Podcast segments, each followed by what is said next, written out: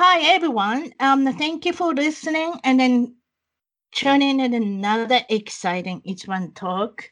And today we have a guest from Los Angeles, California.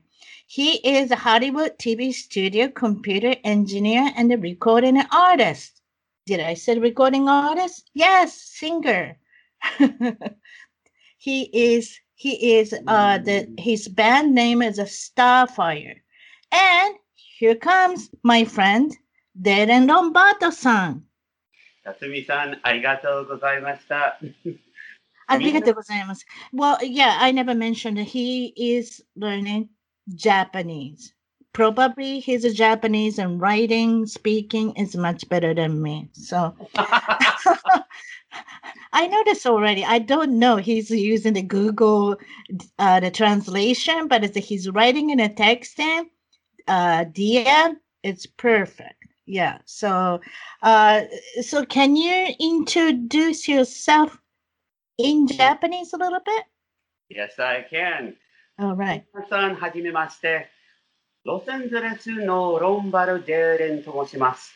40歳です。アメリカ人ですけど、20年以上に日本にとっても興味があります。実は、2025年に大阪に住むつもりです。あですから、日本語が上手になりたいんですが、どうぞよろしくお願いします。素晴らしいですね。パチパチパチパチパチパチ。ということで、えっと、こちらにもありますけれども、あの、デーレンさんに、ぜひ、あの、連絡したい方は、あの、Twitter. He is doing a Twitter, それ at the、uh, dating. It's very simple, so that you can just reach him out too. So anyway, let's find out as it's, uh, uh, the, the, your engineer life and the musician life. And, oh, I forgot about that. This is a big thing. Yeah. Darren's mom is having a birthday today. So Hey. maybe you want to wish her as, as a happy birthday? Yes, yes. Happy birthday to my mom. Uh, today she is 61 years old. Uh, 母は今日今日は母あはお誕生日おめでとうございます。あ61歳です。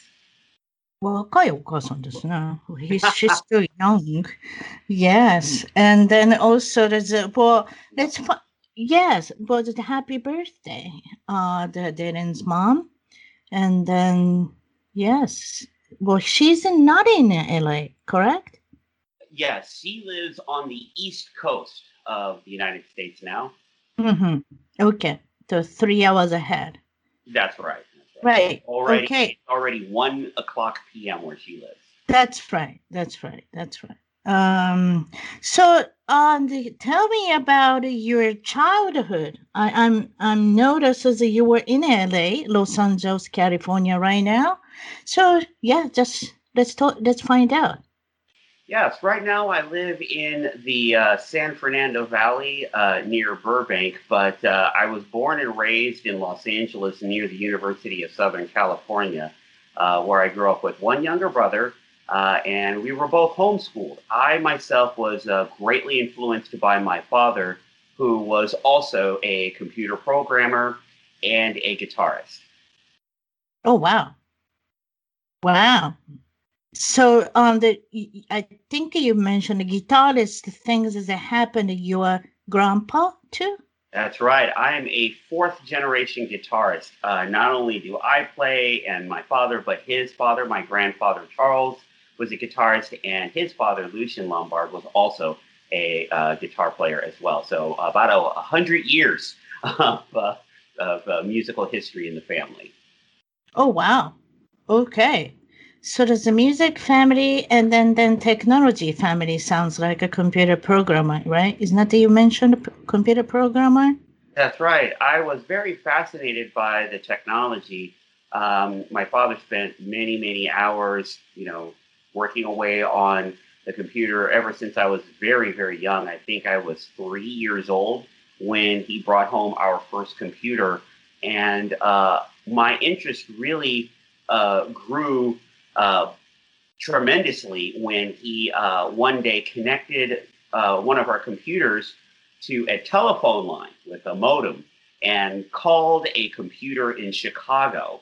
Uh, I was used to seeing, you know, text and graphics pictures appearing on the screen uh, because of what the software was doing, either from a floppy disk or, if you can believe this, from a cassette tape. A long time ago, you used to be able to save and load computer programs from cassette tapes. And so, uh, you, know, we played games and, you know, I saw things on the computer all the time from the one machine sitting in front of me. But mm. that day was the first day that I had seen text coming from not that computer, but from another computer in a faraway city over the telephone line. And I knew on that day, I was just seven years old, that this technology, the, the, the ability to network two or more computers together, would change the world. And so I really wanted to be a part of that, um, which is how I ended up doing it for a living. Wow. Wow. So does it, yeah, can you imagine that we we live without internet now? That time? I mean like uh who who who never guessed this kind of thing like is happening, world. right? I, I think of the time before the internet the way we all think of the time before cars, that everyone got around on horseback. it's like none of us could imagine doing that today. And so now in the 21st century, none of us could imagine, you know, banking, yeah. airline reservations without. Yes, I remember. That was a, like a, what year was it? The, the, so when you were young?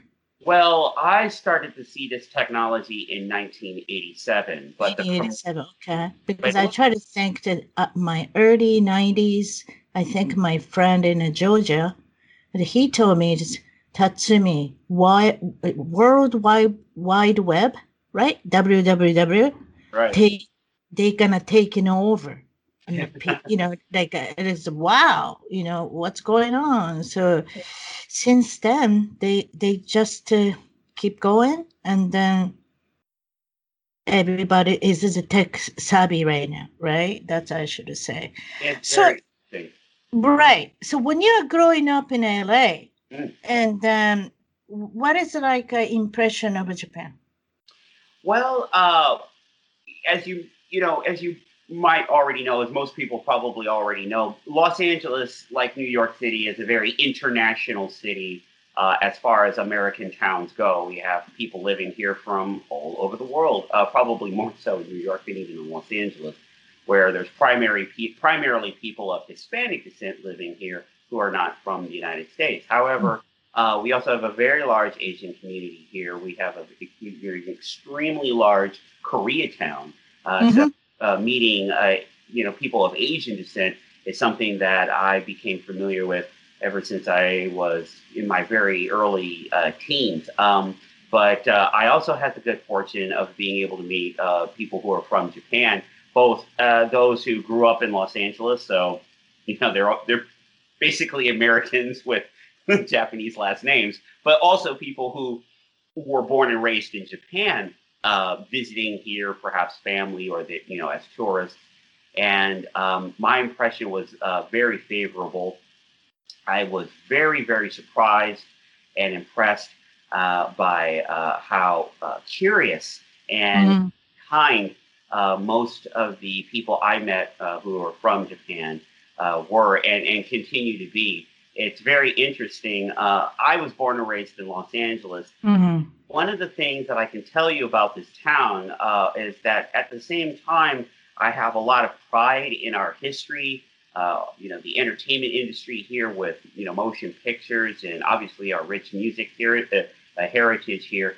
Um, it's a difficult town to get along in because people are very much so into themselves and their own lives and mm-hmm. so, walk down the street and encounter people, you're not going to get a friendly hi, hello, how are you?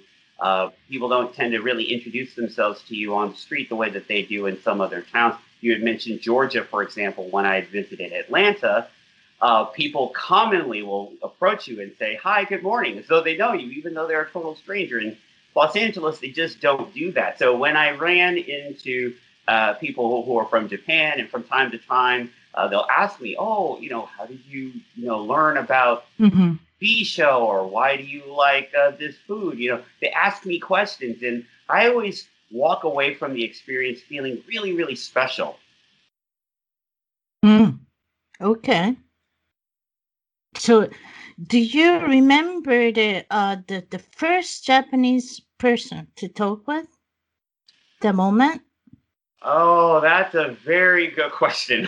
Because my experiences between people that I've met in real life and people Mhm. that I've seen on TV are kind of mixed up. I remember the very first Japanese person I ever saw on television. They were a uh, TV news broadcaster uh, by the name of Tritia Toyota. Uh, Ah, yes, I remember. Yeah. Is it K? Is it KTLA? No, she was KCal. Maybe KCal. from Mm. CBS, actually. Channel Okay. 2. CBS Okay. Los Yeah, I remember her. Yes. Yeah.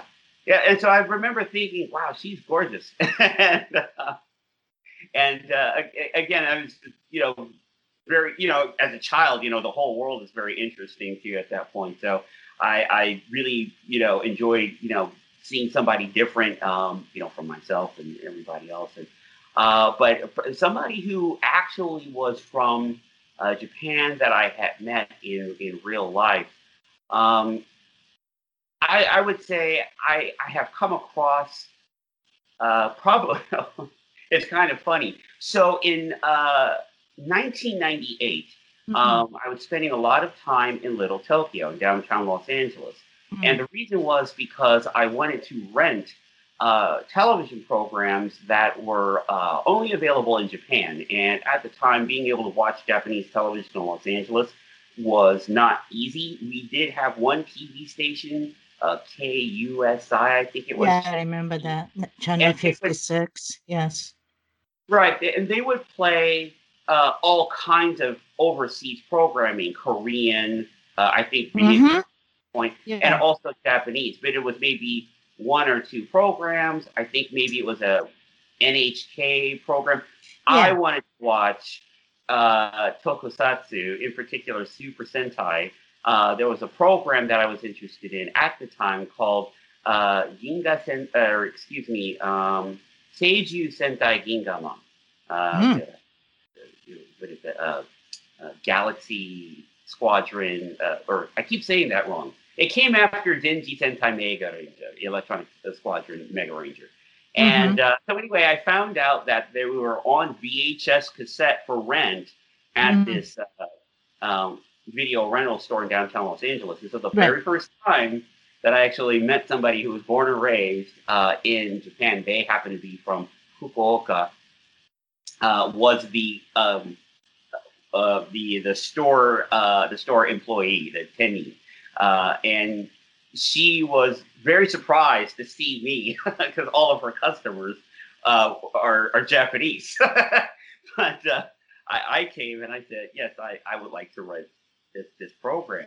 And, and she asked me, oh, how did you come to know of, of this program? And I was like, well, you see, I, yeah, yeah, I used to watch Power Rangers and I told my story. And Mhm. again, remember that she was very, very kind and very curious. And uh, again, I walked away with a very big smile, feeling very, very happy and special.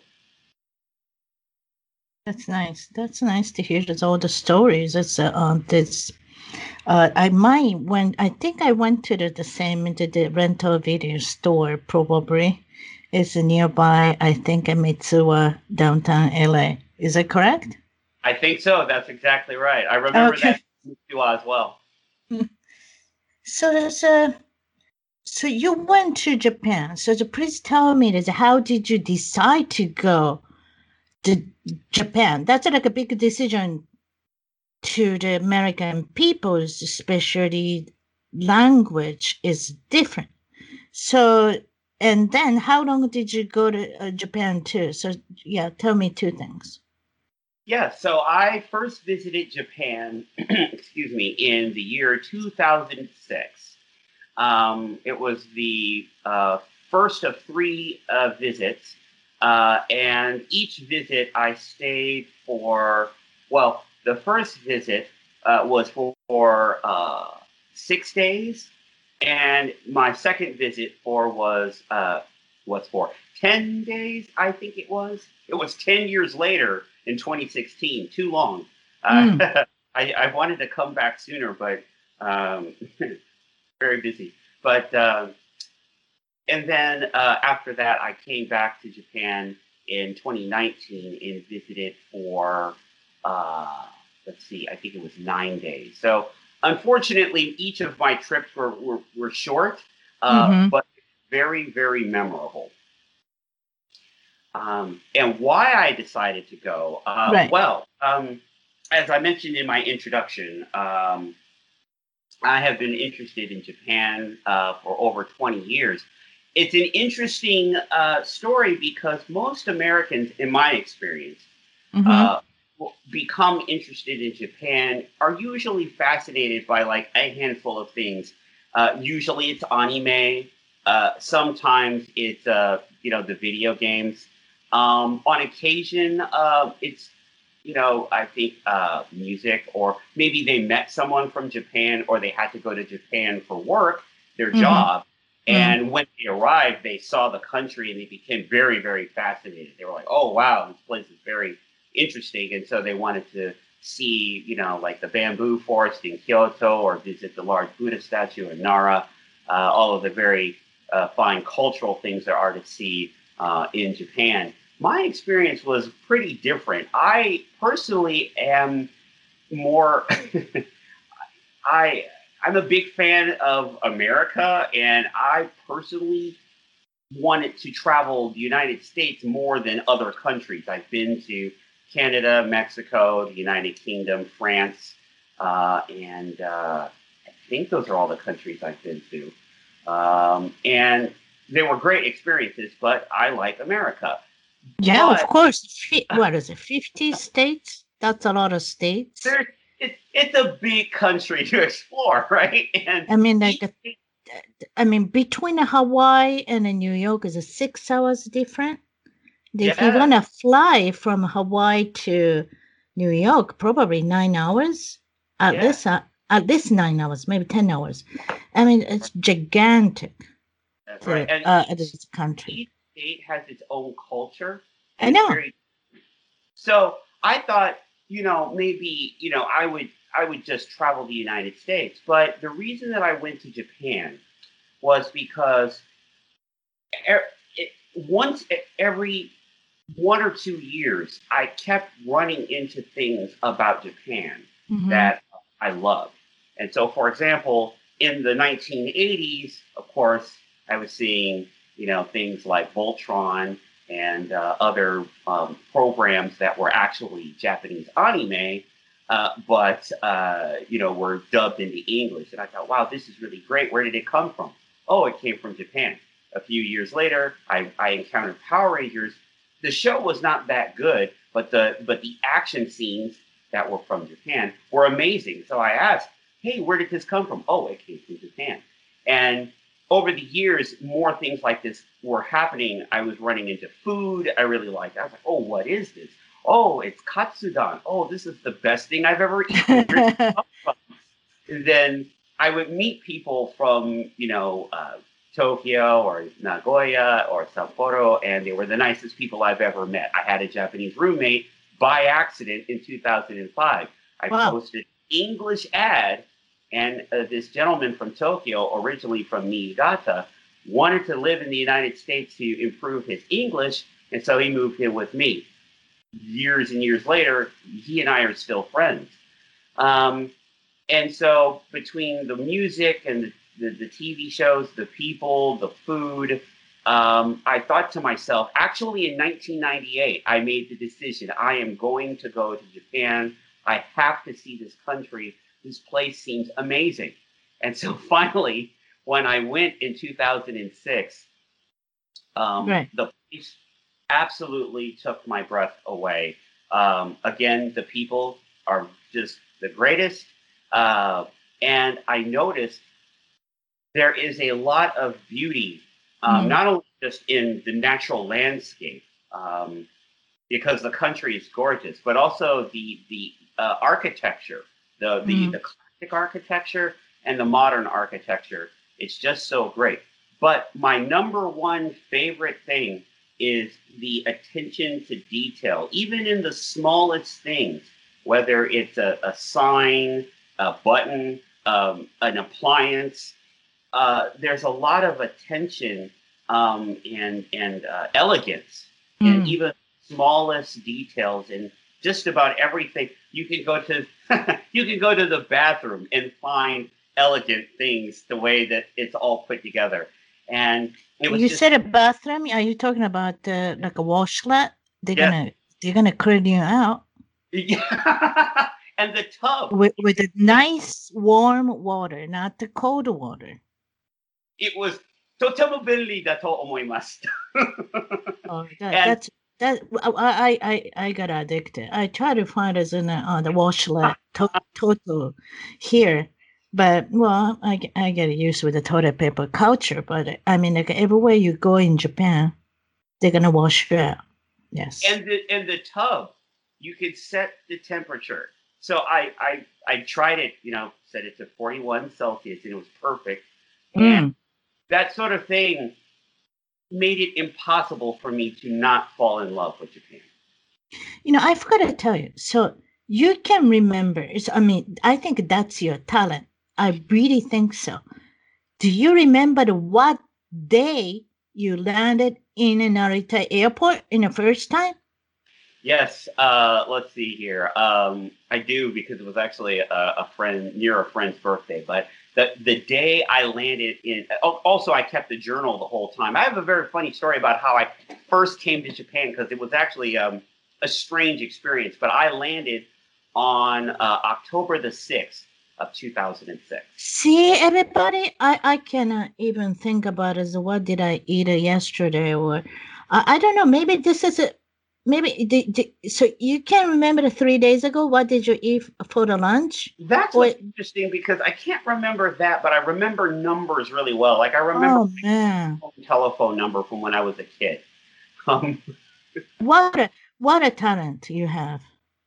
Well, speaking of my first time landing in Japan, Mhm. it was very interesting because uh, there was unfortunately a typhoon just leaving Japan as I was flying in uh, from Los Angeles. Mm. Um, now, that would be a good thing, except it wasn't gone yet. And so, what happened was my airplane was circling Tokyo for about an hour and a half. We couldn't land. Mm. Finally, we had to div- divert from Narita uh, New uh, International Airport Right. to Haneda. Now, Oh wow, the smaller one. the smaller one. Now, here's Yeah. the problem. In the year 2006, Haneda Airport was Hmm. not an American. I flew on American Airlines that day, and Right. American Airlines at that time did Hmm. not fly to Haneda. So Yeah. if we landed there, Yeah, I remember. we yeah. would have to uh, essentially wait, get more jet fuel, and then fly to Narita Airport. Japanese uh, law stated that if the airplane and its passengers are supposed to go to a particular airport, Mm. the passengers cannot get off the airplane unless they go to that airport. So we landed in Haneda at like 7:30 p.m. Right. And then we sat on the tarmac for three hours Right. waiting for another flight crew to come and for the jet to be refueled. The reason why we needed another flight crew is because American law says that there is a maximum number of hours that a flight crew can work. So our flight, our pilots were out of time. They ran out of hours and they couldn't Right. anymore. So Interesting. somehow, yeah. So somehow they had to get off. Well, no, they didn't get off the airplane. They went to crew rest. Another crew was driven on the ground from Narita Airport to Haneda Airport to then get on our plane and fly us 30 minutes back to yeah, Narita. just just a thirty minutes. it's wow. a 30 minute flight. So, So, you you got stuck in an airplane like a fourteen hours at least minimum. yes, I we didn't take off from Haneda Airport until 11:50 p.m. My And God. So you left you left probably morning, right? In LA Yes, in Los Angeles. before. That's right. In Los Angeles, we departed from uh, Terminal 4 um, at LAX at 10 a.m. Did you hear everybody? Did you hear the Terminal 4? I don't remember anything like this. Okay. It was a memorable day. It was a very memorable okay, keep I going. mean, it was so funny because I thought it was going to be memorable because I'm thinking to myself, "Oh boy, I'm going to Japan." Well, it became memorable because of this this ordeal where you know we landed in Haneda at we were supposed to arrive in Tokyo at Mm. 4:30 p.m. or so. Mm. We didn't land until 5:55 or something in Haneda. And then, of course, we sat on the on the tarmac uh, for hours until finally the new crew could come on board. They showed up at ten or ten thirty, and then we finally left Haneda at nearly midnight. We land in Narita at like twelve thirty in the morning. Wow. You know, customs, getting off the plane, getting your luggage, all of that.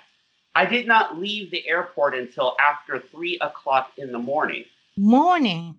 The Okay, here's next another, day, here's another question. Do you remember the what did you eat the first meal?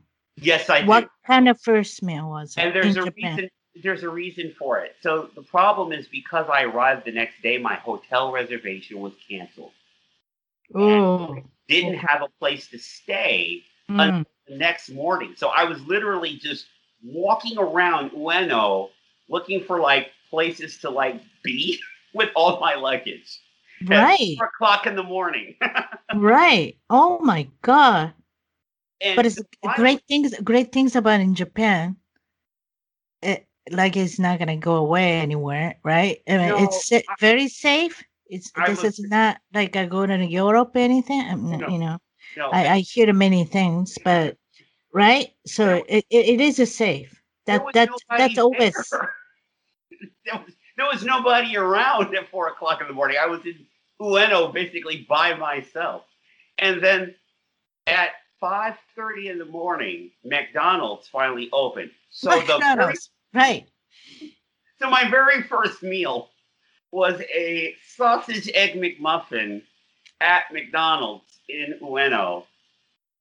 And That's a great choice. That's my favorite, actually. it it was delicious, but I had a very funny experience when I finished eating because I forgot about. I read about this, but I forgot about it. I had taken my food, or uh, you know, the wrapper and my tray Mm, over to where the trash was, and then I mm. walked into the trash and realized that it's a little bit different. That there's a different opening for each item that I had. So one for the straw and the lid, another one for the paper, another one for the cup. Oh my God! Yes, Oh, yes, yes. Right. It's very, very yes. They have a they have a trash police. But I thought this is good. It, this is the way it should be, but it just surprised me because Yeah. I've been awake for 22 hours. Um, Right, right, right. Exactly. Well, anyway, so let, let, let me ask you this question. Um, so you you landed in Japan, you stayed in Japan, so there's a three, four times you went to. Do you remember what is a major surprise or they call a shock or culture shock we call? Do you do you remember anything? well, from a from a cultural perspective, I wasn't very badly caught off guard because um, it, it's it's interesting. Like I mentioned briefly before, like I have a more difficult time socializing with people from Los Angeles than I do uh, people from Tokyo. And me and my roommate, who was from Tokyo, uh, we talked about that one day. And I think the reason is because when people from Japan see, you know, Gaikokujin, a, a person from another country, Hi, they kind, of, they kind of expect or assume that you don't know anything. And so they don't really expect you to understand any of the behavior or the language or anything. Mhm. So they're very forgiving and kind and and they just kind of look at you. They don't really my experience they're not really like expecting me to do so when I introduce myself in Japanese or you know bow or I I know the the, the gestures to, to make they're very surprised and very happy. They, they they can't believe it. So for me, my experience was good because uh, the little bit that I that I did learn and, and have been learning ever since, uh, it seems to go a long way. So for me, it wasn't much of a shock as much as it was um, really just. Uh, I felt very happy to know that I uh, got it right, uh, at least a little bit. I'm sure I'm making mistakes, but they're being very nice about it and not telling me. Uh, perhaps the most difficult thing Mm-hmm. is um, the best example of this was when I was on my way to the Osaka Shinkansen station to go to Tokyo by way of Nagoya, and my Mhm. taxi cab driver uh, found, you know, I explained, I, I told him in Japanese, ah, Osaka Shinkansen までお願いします. And he said to me, ah, 日本語が上手ですね. I was like, ah, mara mara desu. And, you know, ever since then, during the entire 35 minute cab drive to the train station, he spoke to Mm. me entirely in Japanese, and not just Japanese, but Kansai dialect Japanese. Hi, Oh, that's my language. that's Japanese. I maybe understood approximately 15 to 20 percent of what 50 to 20 percent. Yes. Yes, I usually can understand a little bit more. Like if I listen to the television, it's Mm. a, like a weather broadcast, I can understand 80 to 90 percent of what is being said. Right. But but uh, he was, you know, again, very casual Osaka Japanese dialect. So I think I heard maybe one word every 40 or 50 seconds that I understood. The good news is, is that Aizuchi is something I'm I'm good at Oh, now. Aizuchi. I, I Mhm. was very if I did understand something, I was able to at least respond with ah so desu ka ah so desu That's right. That's a very convenient word. So very desu ka. Ah, so desu ka. yeah, that's a great one. Okay. So the, uh, let me ask you this one. So what is the biggest advantage to being a gaijin uh, in living in Japan or staying in Japan? Well, uh, I would I would think of it in terms of the biggest um, the biggest benefit. Um, my, again, my experience, my my perspective, I would say, is rather unique because you know some people like to go to Japan uh, for the same reason they like to go to any other country in the world. They want to be world travelers. They want to be a world citizen. They enjoy learning new languages, and so they they they like the idea of maybe picking up Russian or or German or Italian or something along those lines. And they're not necessarily um, focused specifically on Japan the way that that I have been uh, Mhm. and so I think that um, you know, for for the world traveler, it's a great place uh, to uh, to say that you've been, and if you can learn the language a little bit, uh, it is it is a challenge. But I personally think it's a beautiful language for two reasons. Number one, the way that it's logically structured, I think makes a lot of sense in many ways. It makes more sense than English does to me. And the second thing is that I love the way the language actually sounds. I think that the Japanese language has a very beautiful sound. So if a person is thinking of, um, you know, a language to learn because they want to say, you know, they want to uh, learn something that sounds elegant and makes a lot of sense, uh, I Mhm. think Japanese ends up being a very good language to learn uh, from that perspective. And then, of course, just going there, it's a it's a, it's a country with a very long history. So if a, uh, historians uh, would find it to be a very interesting place because America has been around for about 250, 270 something odd years, whereas Japanese history stretches back for more than 1100 years, 1600 years. So there's things there from like the seventh century um, that a person can explore, which I think is very fascinating. Um, um, most of all, though, I just think that the culture is just really great. The the natural respect for uh, other people, and I think this may come from being an island country that everyone's very close together, and so if they mess things up, you have to live with it. So everyone's very interested in maintaining uh, harmony and peace. It doesn't mean that people don't disagree or don't misbehave, but it's just that there's a much higher importance or focus being placed on yes, live your life, but do it in a way that doesn't terribly inconvenience another person. Here, that's not really so much of a concern. Um, the trade-off, however, is you know our, our sense of, of self and individualism is a little bit higher. So we you know we're imaginative, original, and creative, which is good.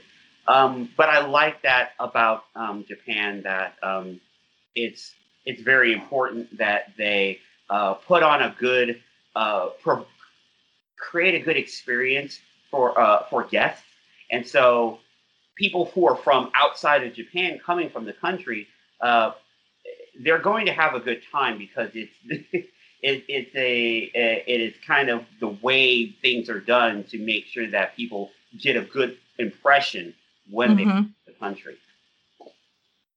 All right. Um. So you, but you had a really good memories in Japan too. But as a, you have a, some funny moment couple funny moments you might remember and then if you can yeah tell us the some funny experience yes. in japan my the funniest experience that i ever had in japan was when i came back to uh, uh, the country for the first time in 10 years and i contacted my old roommate and, and, and said hey, uh, you know, me and my my I was married at the time, and I said, me and my my wife would like to come, you know, meet you and your and your family. He had gotten married when he come back to Tokyo and finally moved back to his hometown of Niigata, where he purchased some land to start his own farm, which I thought was very interesting and exciting because, um, interestingly enough, the roots, of course, of the country is very agricultural, and so. Mm-hmm. To come see uh, his farm, meet his wife and his then two kids, you know, three. Um, and so he said, "Yeah, sure, it'll be great. I'll, I'll, come show you around, and you know, we'll have dinner. It'll be fantastic." So he was a very good host, Sasuga, uh, uh, as usual, you know.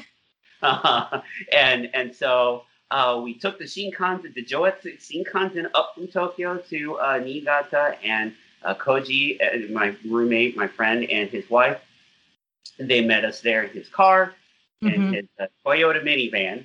Uh, and uh, we, we came back to uh, his home and um, we had some tea and uh, we talked for a little while. And then he finally said, Well, how would you like to see the farm? And so I said, Let's do it. So we all piled into his Toyota minivan. Mm-hmm. We started driving around the back of his uh, his farm. And yeah. all of a sudden, he drove over a rock. Oh we heard a pop, oh. a part of the vehicle sunk, and everyone knew we had blown a tire. Oh. And so there we were. Uh, we all got out, and um, you know, we all stood around looking at the blown tire. And uh, you know, Koji looked at it for a while and thought, "All right, well, um, I guess that means we're you know we're going to have to change this tire." So it's getting dark by this point. Actually, we showed up, I think, uh, in the afternoon, like 3 o'clock, mm-hmm. o'clock in the afternoon, and right. then it started to be. We were there in October again, so it, the sun was setting about five thirty, and so um, you know, and it was starting to rain. So Koji's trying to get the old tire off, and I'm trying to read the Japanese manual to find out where the spare tire is. Meanwhile, my wife and his wife are standing on the side of the road looking at us trying to figure out how to change the tire on the side of this vehicle. And i just remember looking at the two of them and seeing the two of us next to this this vehicle. And i was looking around this farm going like if somebody had told me that i would be uh, thousands of miles away in another country in a back country road helping my friend change oh his tire yes I don't think I don't think I don't know how to change it. I don't know how to change an attire. It was just so funny to me because both of them, you know, my wife is American and, and, and African American, and his wife is Japanese. But both of them had the same crossed arm, disapproving look on them. looked at the two of us, going like, "How did you guys manage to mess this up?" Like they had yeah. the same face. yeah. like, Where's the triple A, right? I, I, that's I thought. Where's the triple A? right. They're just looking at us like, I can't believe they messed this up. two different people from two different countries, the same thought. And I thought that was right. very, very funny. Very cartoon like experience. So I'll, I'll never forget it. Wow. Okay. Um, so you went to the couple different cities in Japan. You mentioned as a couple cities, and then did you notice the culture difference between uh, um, the beside Tokyo's and all other cities? I certainly did. Um, and I can't wait to come back because there's so many more cities that I'd like to visit. I'd like to see Fukuoka I'm told the food there is amazing. It looks beautiful, and uh, they have these awesome tourist trains. Uh, Sapporo, um, I want to go there in the summertime and go to their beach because it looks gorgeous. A lot of stuff out there looks gorgeous. And uh, but I have been lucky enough to see. Of course, I've been to Niigata, as I just mentioned. I've had an opportunity to visit Nagoya where I had um, uh, met a, a, friend I had made recently who's also trying to learn English, and um, have been to uh, Kyoto um, on a tour and uh, Osaka uh, during my most recent visit. And I would say, um, you know, there's a certain kind of national identity, mm-hmm. uni- unity and unification. Like things are kind of the same no matter where what city you go to, but right. the people are a little bit different. Uh, the food is also a little bit different. Uh, Nagoya turns out to be very proud of their chicken, uh, but it is delicious. Yes. I think it's great. Um, but perhaps the easiest way for me to explain the difference between people in Japan, uh, depending on the city, is to kind of compare them to Tokyo.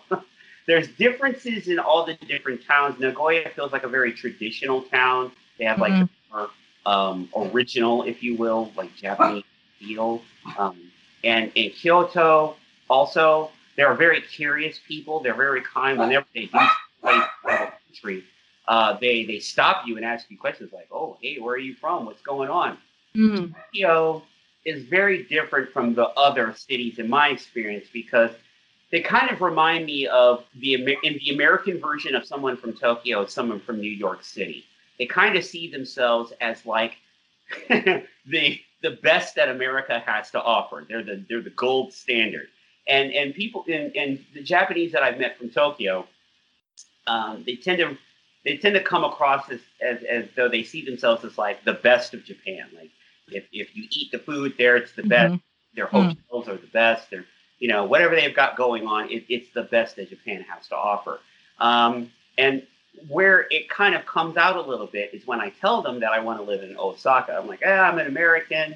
Uh, and when I come live in Japan, I want to live in Osaka. And people from Tokyo always ask me, Osaka? Why? Why Osaka? Like, you know, because here's Tokyo, and all, every foreign person who, who comes to Japan, they want to live in Tokyo because Tokyo is the greatest.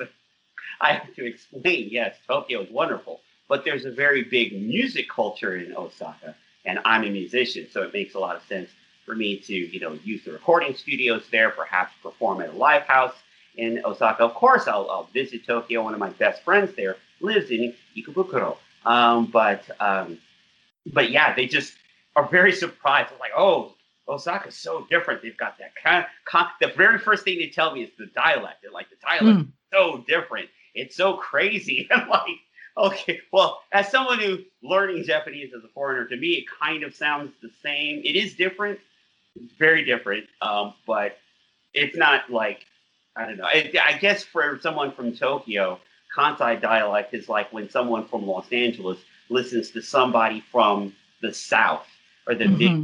the English sounds so different for uh, from somebody who was That's born in Alabama. 1st mm-hmm. and so I guess for someone who grew up in Tokyo listening to NHK radio, they got to listen to somebody from the Tohoku area or from, you know, the uh, Kyushu area or whatnot. Uh, all of a sudden, it, it, it, sounds a little bit different to them. And uh, they probably think it's very strange and, and, fascinating that an American could possibly think of wanting to live anywhere but Tokyo. It's very interesting very interesting. All the stuff is, is you know you're talking about, and then I'd like to get a, some opinion about what is this, a significant difference between is uh, men and women in Japan, the compare with the U.S. women in Japan, uh, uh, U.S. men's. Well, I would say that um, It's that it's a very involved question because of the fact that in America, anyway, um, the idea of which is very strange. I never would have seen this one coming when I was growing up. But as you, you might have become aware, the whole the very concept of men and women is is in flux. it's kind of evolving, if you will, in the United States, and the the idea of femininity and masculinity and the way in the connotation behind that here. Mm-hmm. Um, there tend to be, unfortunately, for whatever reason now, uh, negative overtones associated with that now, where you know femininity uh, may, for some, be uh, regarded as a kind of uh, a form of weakness, and you know, masculinity also having the negative connotation of you know of ignorance, being ignorant and and uh, you know uh, brutality is something that a person would be um, comfortable with if they are overly or, or, overtly masculine. I don't believe any of that. I, I don't think that femininity is inherently weak or a, or a form of weakness, and I don't think masculinity mm. is all about brutality. I think it is. I, the, the easiest way to kind of explain it is to kind of visually uh, um, imagine that age old symbol, the yin yang symbol, where you've mm-hmm. got white and the black in the same circle with a little right. the black, mm-hmm. little black and white. And what to me that represents is this balance. You can't have this whole uh, thing without both. And uh, to me, uh, there's a balance uh, that is very much so needed in life between the gentle and and the and the firm or the strong. You know, there's times where you need strength. There's time where you need aggression. There's time where you need to assert yourself, especially in a case of let's say self-defense and you can see signs of that in both in both uh, sexes. Um, and so, I personally don't think there's there's inherently anything inherently wrong with being ladylike or being like a gentleman. And so, that's actually one of the things that I really, really love and appreciate about uh, Japan, among the many other countless things, is that you know America used to be this way, but in Japan, there at least appears to still be a very strong idea in and around what a man is what a woman is. You know, even in the language. Yeah.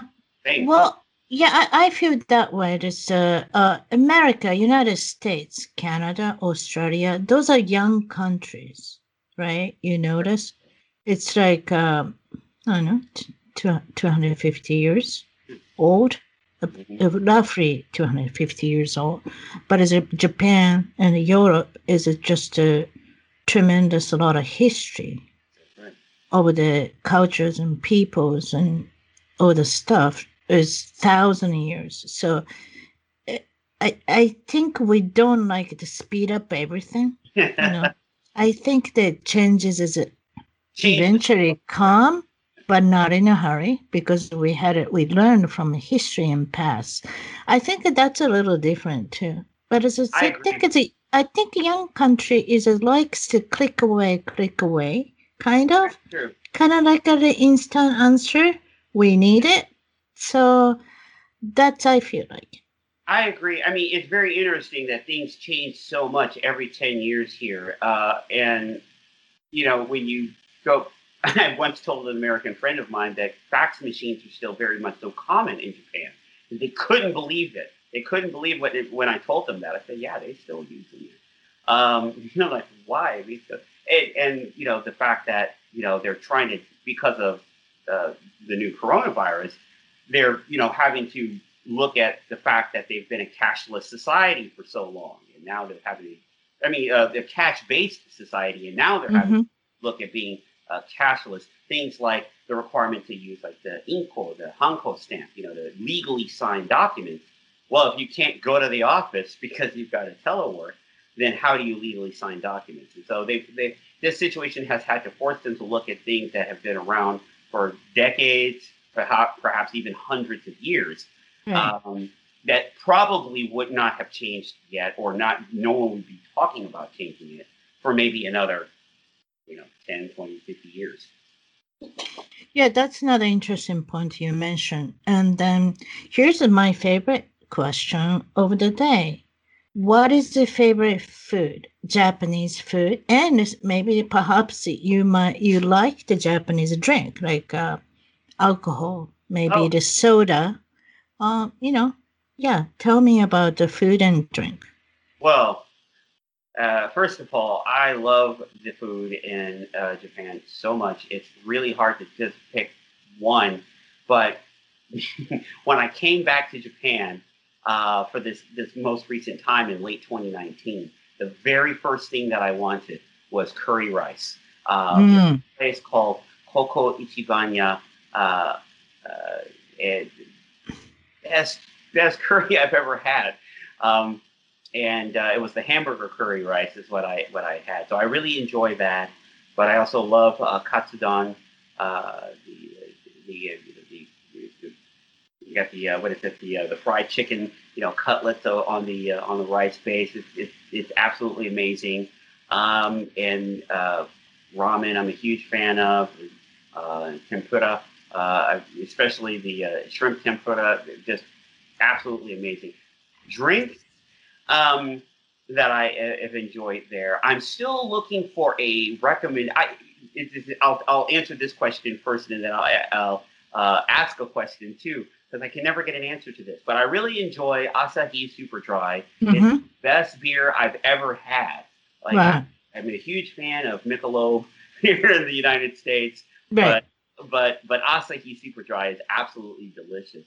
Um, and for non-alcoholic beverages, uh, Coca-Cola makes a kind of Coke just for Japan called Apple Coke, and it is delicious. Apple. Co- oh, they like apple taste. I think I remember the f- apple Fanta. They, they, I mean, It- well, it, it is a Coca Cola brand. yes, And then the Fanta's got the grapes and the orange and the apple, I think. yes, And then they're into the apple thing. So they Yeah. have an apple Coke. yes. And I, I bought it at the airport on my way back to Los Angeles. And I looked at the bottle and I said, they should sell this in the United States. I'm sure if you go to the Sure. Coca-Cola plant, plant in Atlanta, you can buy it because they have all the Coke Yeah. that they make in the world.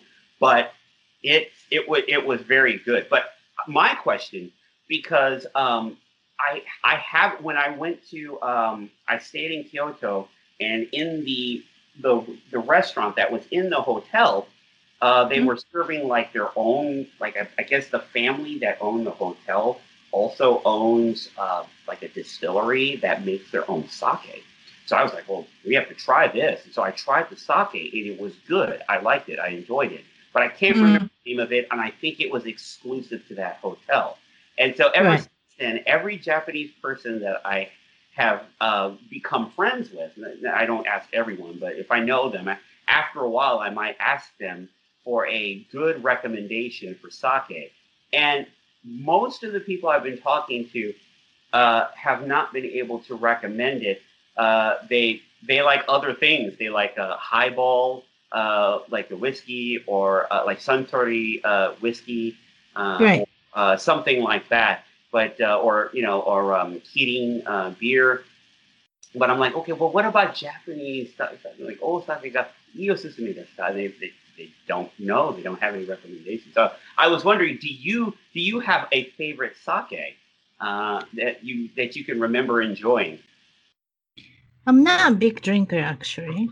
So that's that's that's not impressing the answer is, but um my husband is a very appreciative I don't drink too much so that Ah. he can save a lot of money. So uh just one drink per night. That that's like uh uh my drink. And but so does everything's gotta be a little bit of sweet. Mm-hmm. So there's a nigori sake, like a milky kind of taste one. I like it because it's sweet. Oh, So I'm not really serious drinker. You can tell everything. It's just a, it- it- you know. Not, some- neither am I.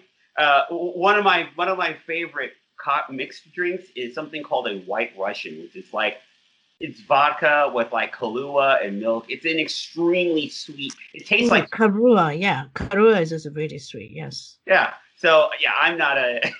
you know. Yeah. So everything have to have it, uh, the sort of sugar in it. So yeah, I'm not really the right person to ask to what's this, the you know, this sake serious question.